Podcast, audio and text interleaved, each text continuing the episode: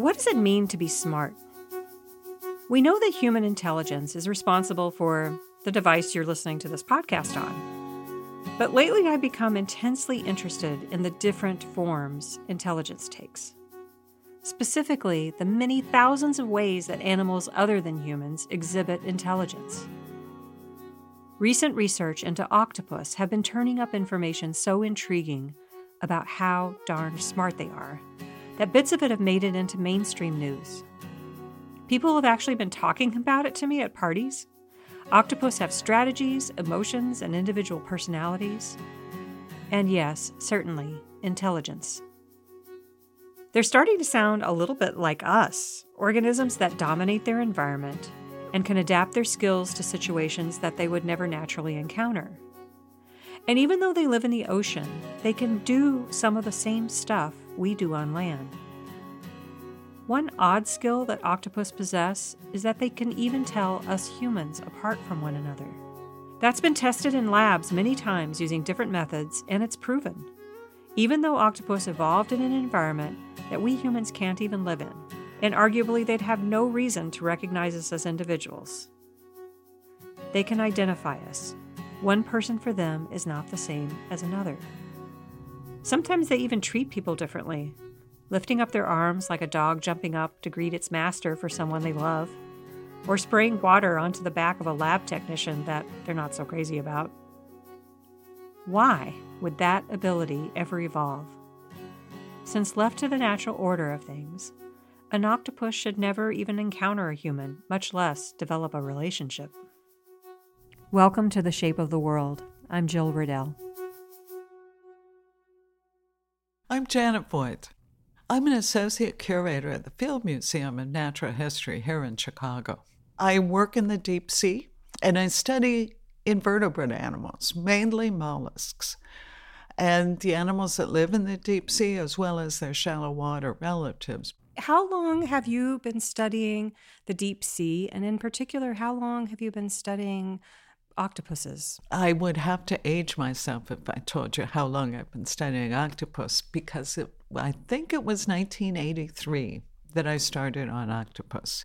Sounds like I have the plural wrong. So the plural of octopus is also octopus. Is that correct? It's like fish. If you have one fish, of course, you have a fish. If you have 25,000 of one kind of fish, you still call that fish.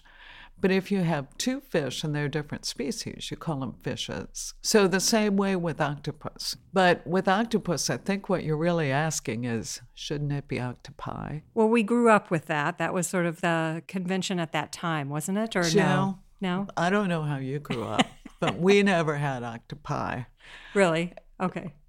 It's it would have been, been a mode. But no, it's because the derivation of the root, it should be octopuses or octopodes.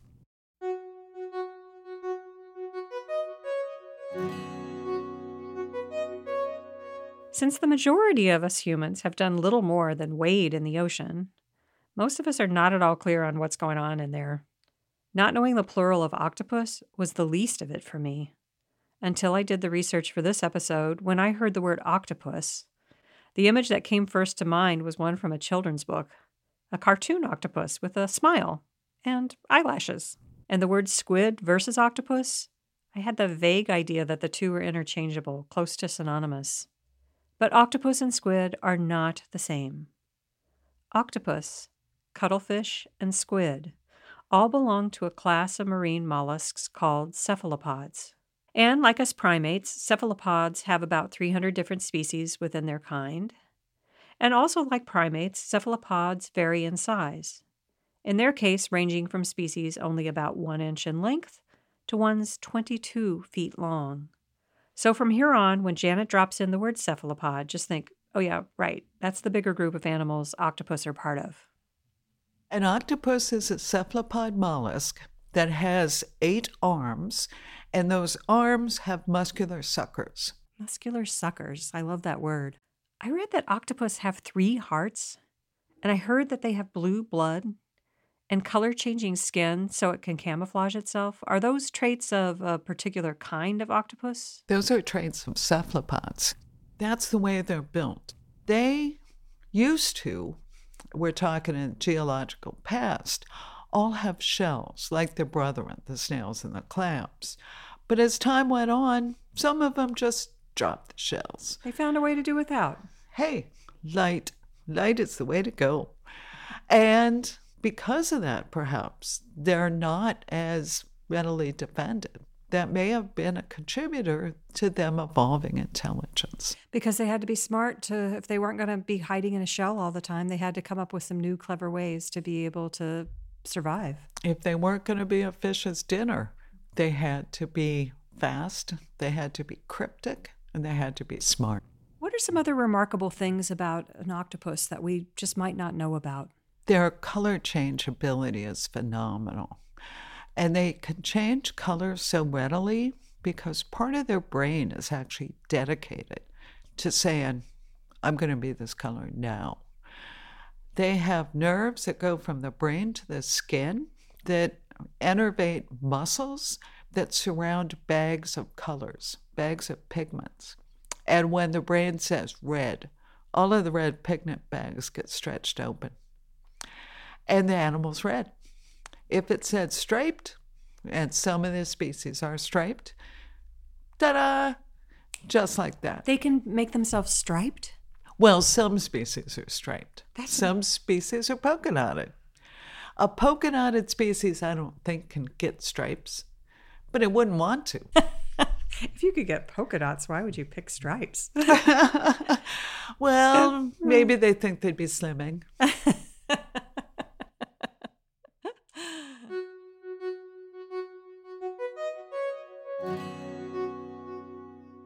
Having three hearts, that is one part of how radically different octopus are made from the way we are made. We could spend this entire episode on why an octopus needs three hearts, or spend it all on how cool it is that they can change instantly from something beige and discreet into something with wild colored spots. But let's focus on those brains. You know how dinosaurs were on the planet a really long time ago?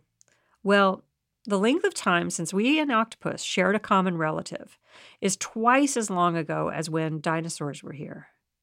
Our departure on the evolutionary tree goes way back. Evolution did not create intelligence one single time, like a total accident or miracle, and then spread it around among mammals and birds. Evolution created intelligence twice, in two completely separate and original ways. Octopus have been separated from our life history for 600 million years, so they did not inherit their intelligence from us or us from them or both of us from a common relative. According to Peter Godfrey Smith, who wrote a book on octopus intelligence, the last relative we had in common with an octopus was a flat, worm like creature that barely had a nervous system. Its neurons may have been partly bunched together at its front, but there wasn't even a brain there yet. So, from that early, unpromising point in time, us humans and those octopus split apart. We evolved separately, two different tracks of how intelligence might and did develop. Cliff Ragsdale, a researcher involved in the mapping of the octopus genome and a colleague of Janet Voight's, has compared octopus to aliens from outer space. He's noted that it may well be the case that here on Earth, we will never have intelligent aliens land in a spaceship, and even if they did arrive on Earth, probably they would not be terribly keen on having us cut them apart so we could study their brains. Cephalopods, Dr. Ragsdale says, are as close as we will ever get to alien intelligence. They're our only chance to study something genetically far removed from us and so, so smart. One of the things about the octopus brain is that most of the nervous cells in the body aren't in it. Each of the arms has a major nerve that is, to an extent, autonomous. And that is, it makes decisions without consulting the brain. Is it a stretch to say that there's a type of intelligence in its arms? Not at all. There's a story, I think it's from the 60s, and I don't know if it's peer reviewed or kind of like embellished over the years. But you take an octopus, nice, healthy, big one, chop off an arm, give that arm, which is still moving, a piece of fish. That arm just passes it sucker to sucker right toward where the mouth should be. You take that piece of fish, dip it in quinine, which is bitter, And you give it back to the arm, the arm rejects it, it passes it the other way. So it's still capable, even though it's not connected to a central brain or even to the rest of the organism. It's still capable of discernment. It's choosing which way to move it.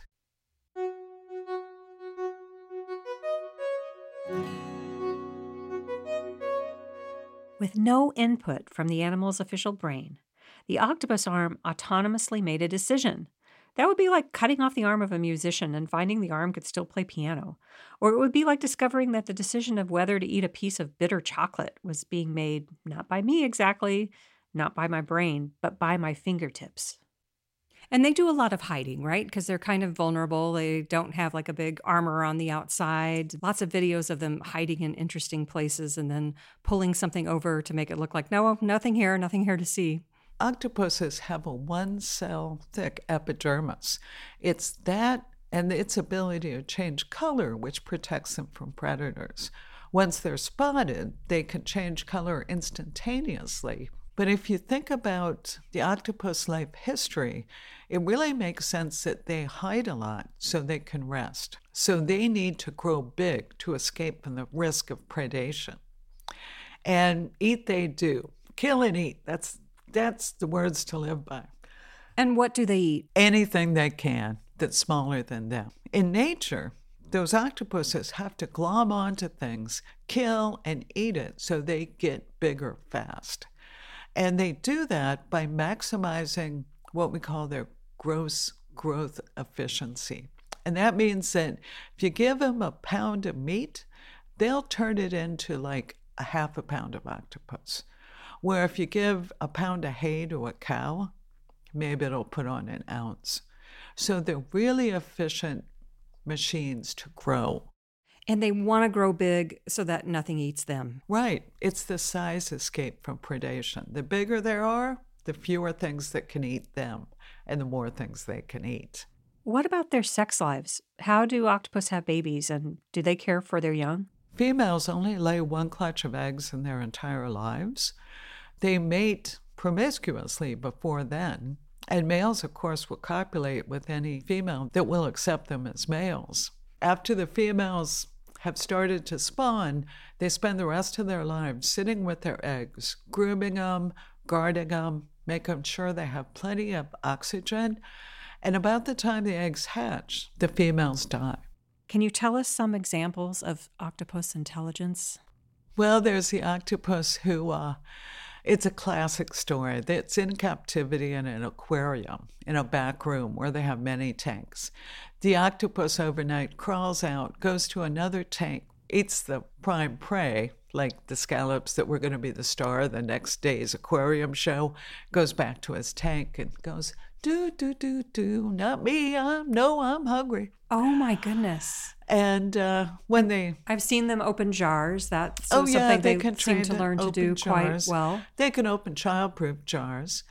They can, uh, well, there was always Paul the octopus who always picked the World Cup winner. What like, do you mean?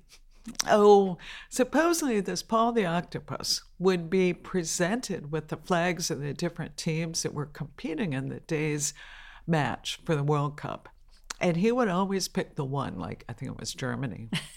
sure enough, Germany would win. So Paul was like, "Oh my goodness, is he? He's not very smart. He's got ESP." I think it was somebody from an international news organization phoned me and said, "Is Paul really? Does he really have ESP?" and I said, "No, I don't think so. Probably somebody." Presented him a tin with a German flag on it, and it had his favorite food. And ever since then, Paul is saying, Show me that German flag, and I'm going to get some chow in that one. So he preferentially goes to that. Or perhaps it's the way the flags are arranged. Octopus eyes really pick up horizontal mu- movements. So a flag with more horizontal stripes than vertical ones may preferentially catch their attention. I've seen that they will pick up something to use for camouflage, a, a rock or a shell or something like that, and carry it with them, not just for one time use, but will continue to carry it with them if they think it's useful. A coconut shell, Coconut most shell. often. Yeah. Amphioctopus, I've forgotten the species name, the veined octopus. These guys live in an open, flat, sedimented habitat where there's not a lot of cover. And they don't want to have to burrow in the dirt because it's dirt, you know? So they happen on uh, half of a coconut shell, which oddly enough, in all those pictures, is sawed perfectly in half. And it just fits them, so they drag it around. Do they build anything? Do they create any kind of structures? They will use what's available, and with their siphon, their funnel, that is, they can basically excavate sediment from under a rock that's partially buried in sediment. And do they ever live in communities or do they try to avoid one another and each have their own territory? Well, there is one report from Australia of Octopus tetricus who lives in a place where there's a lot of scallop shells discarded. They've called it Octopolis. It's Nice made the news, yeah, and there's an extraordinary high density of octopuses there. And I've talked to some of the people who contributed to that paper who are co authors and said, you know, if I take the CTA subway at rush hour, there's a lot of people there. Does that mean that I'm social? Or does it mean that I want to get from point A to point B, and the only way to do it is to get in that car with all those people? From the octopus perspective, is there, are those octopus saying, I want to find a place where I can be safe and I can rest and use my last meal to grow bigger? And in order to find a nice place, I'm going to have to put up with all these neighbors. Is there an element of flocking behavior? Elk or birds that sometimes flock together for safety, they'll make a large group so that even if a predator does manage to come along and kill somebody in the flock, the other individuals survive. We call it schooling Okay. in marine organisms. And in octopus, I was going to say not so much, but then I remembered the Argonautas, the Argonauts, the paper nautilus. These are the animals who live in the sunlit waters, and females build this beautiful shell. Not in the way mollusks normally build shells, but it's secreted by some of their dorsal arms. I wish all those listening to this podcast could see me with my hand up over my head. The shell is secreted from that and actually serves as an egg case. There are reports, actually recent reports, that they form a string and they just ride on the waters and they're connected in a little chain. And it may be they are at the whims of currents, and there's places where two currents come together where there's a increased productivity. A lot of stuff comes there. So Octopolis might be something like that too, where there might be a lot of resources or something that they need. There's a lot of shelter availability. And it seems like having shelter available is something that's really important. An octopus at rest inside of a den can really relax. And when you're relaxed, you're putting more of the energy you've taken in in your diet into growth and less of it into paying attention, being on guard, so you can grow bigger faster. So they want to grow rapidly, but how fast are we talking? Like how how long will an octopus live? The average octopus species, maybe the whole lifespan is 1.5 years, 18 months. It grows from two millimeters at that time to maybe a meter. Oh my gosh, they grow that much in that short of time? Gross growth efficiency is incredible. That's amazing. They have a phenomenally rapid period when they're tiny. They're doubling their body weight every two weeks, I think. Don't quote me on that, but it's phenomenal. Imagine you're an animal who goes through that type of a change. I mean, if you remember puberty when you had growth spurts, all of a sudden you go from just fitting in everything just the way you were to being incredibly awkward, knocking things over because your body's changed so much. You don't fit anymore. Well, the octopus is doing that, only, of course, without an internal skeleton. It's not knocking things over. But the den that it used last week doesn't fit anymore. It's got to find somewhere new. It's still under threat of predation because everything in the marine world that can wants to eat octopus. because they're good.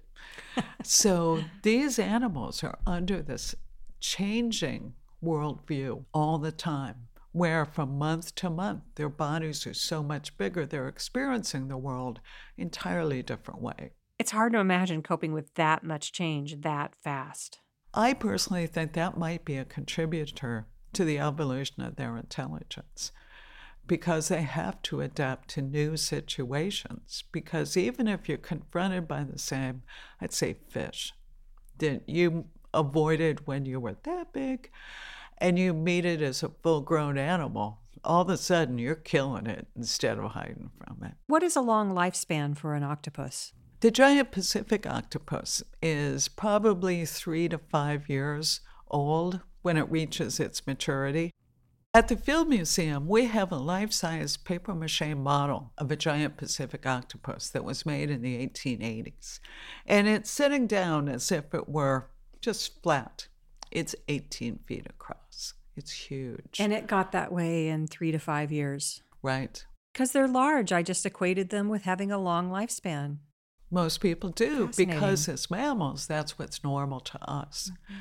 We used to think that that must be the longest lived cephalopod because it's so big. But then a few years ago, Bruce Robison and some colleagues from the Monterey Bay Aquarium Research Institute published on Octomom, who brooded her eggs for 53 months. So, brooded her eggs, meaning she had already laid them and she was there just watching over them, waiting for them to hatch. For four and a half years or more. And that's a deep sea octopus it's living in an environment that's rel- yeah, pretty much solid 2 degrees Celsius temperature, 37 degrees Fahrenheit, about like the inside of your refrigerator. Their lives are very slow. If they don't have any mate or partner to watch the eggs while they get some food, they, so she just sits there and waits for whatever comes close enough to be able to grab them without leaving the eggs. No, once the octopus female has spawned her eggs, or as she's getting broody, she stops eating.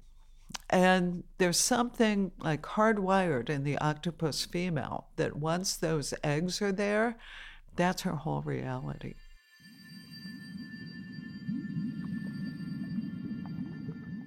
You're one of the few people in the world who's gotten to go down into the ocean in a submersible. Can you tell me what that's like? Well, I have to admit, I've I've been so lucky. I've had eight dives inside the Alvin. And what is that? The Alvin? Oh, the Alvin is the currently it's United States' only research submarine. It allows three people to get into a sphere and physically descend to the ocean to depths as great as 4,500 meters and to spend hours there doing manipulations. One of those three is a pilot who's an experienced engineer who actually uses arms to collect or deploy equipment or whatever. And you can bring back samples, specimens. And at the end of the allotted time, based on the amount of power that's available, the submarine rises from the bottom and meets the ship at the surface the most beautiful blue water you ever want to see. And you're on station, so the ship isn't steaming anymore. And okay, so you're going to dive in the Alvin. It's a seven and a half foot diameter sphere. There's space theoretically for three people. Now I'm six feet tall, so I don't quite think there's space for three people, but you make it do. And uh, since there's no ladies' room, of course, you tend not to drink a lot of water. You definitely don't have coffee that morning. And how long are you going to be down there? Ideally, you'll be in the sub from 8 a.m. to 5 p.m. So you're sitting inside there and you're looking out, and you see the waves on the viewport. And then when you're cleared to dive, over like five minutes, it gets darker. And about 250 meters depth, you might see the first bioluminescence a copepod. And a bioluminescence is what? It's biologically generated light. Animals who live inside the ocean, below the photic zone, that is where the sun shines, signal each other with light. So as you're descending, if you're in a productive area, especially, you'll notice a place where there's conspicuously more bioluminescence. You have these animals, just it seems like everywhere. And it's like being inside the Milky Way, only like inside the Milky Way. And you know, like tell the pilot, I don't care how much batteries. Turn on the lights. I gotta see what's out there. So he flips the lights on. There's nothing there you can see. And he turns the lights back off, right, right, right, I told you so. And all of the animals, all of the invisible animals flash in response to that incredibly bright light. And you keep sinking. And as you go down farther, you, you've gone through that layer, that deep scattering layer where the animals tend to concentrate. And it's actually that watery part of the ocean between the top and the bottom and the sides that's the biggest habitable area on our planet. There's people who don't even know there's animals who live there. Many different species, many different kinds, and, and vast numbers of each. They're invisible. You have to suspend disbelief. You can't it's, see them looking out the window. No, no.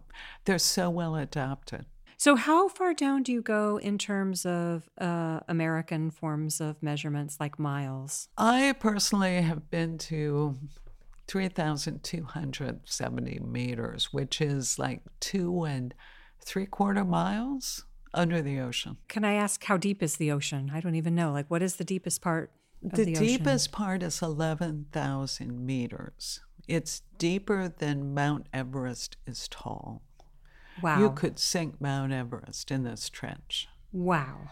Does the ocean, when you're down there, when you're in the submersible, does it smell like anything? It smells like the two guys you're in there with. and the sound is, you know, well, them, and then there's a CO2 scrubber. Okay. What does it feel like on your body and to be in your body inside the submersible? Inside Alvin, it remains the same pressure as outside Alvin. I don't know how that works either because all the weight of the water is pushing in on it, and it's a phenomenal weight. Do you feel vulnerable in there? Only when you calculate the amount of pressure on the outside. Once I did that, it was like three tons per square inch at the depth we were oh going to. And I decided I wouldn't do that anymore. Better not to know. So, has it changed for you? I'm sure that it's probably not terribly common for women to be in this field even now. Um, when you were starting out, was it a lonely sport being a female marine biologist? I would say there was there's a lot of students in marine biology who are women, and as you go up in rank, there's fewer and fewer. There are women who are senior to me today, even though I'm really old. Uh, so, and those have always been, it's so encouraging to see women who've made it, who are on top of the pile. It's pretty much with any field, you know, it's the leaky pipeline issue where women do great in college, they do great in graduate school, fewer of them finish to get a PhD, fewer of them move on to tenure track jobs, fewer of those get tenure fewer of those last. Thank you so much. It's been my pleasure, Jill. This is Jill Riddell, and I hope this conversation with Janet helps you to see your arms in a whole new way. Join us for our next episode when I'll be talking with Jerry Adelman, the director of Openlands, who had a vision about the problem of nature diminishing in cities. Maybe it can reverse itself. It's not all going the wrong way. And you'll hear how Jerry acted on that concept and reversed the trend. And until then, enjoy being on dry land under relatively less pressure. The Shape of the World is about nature and people and the world we share. It's a production of the Office of Modern Composition, a business that creates compositions and fosters composers. If you have a story to share, the Office of Modern Composition can help. They can go all DIY and teach you how to write and produce a story yourself, or they'll do the whole thing for you. Either way, you can end up with a permanent archival piece that presents your ideas and experiences. The Shape of the World is produced in the vital, vigorous, and beautiful metropolis of Chicago in the prairie state of Illinois. You can find The Shape of the World on Instagram and on the website shapeoftheworldshow.com. There you'll find images from Janet's lab and a drawing of Janet by the artist Rose Curley, and much more. The Shape of the World's producer is Ari Mejia. The theme music is composed and performed by Brad Wood. Thank you to today's guest, Janet Voight, and the Field Museum of Natural History.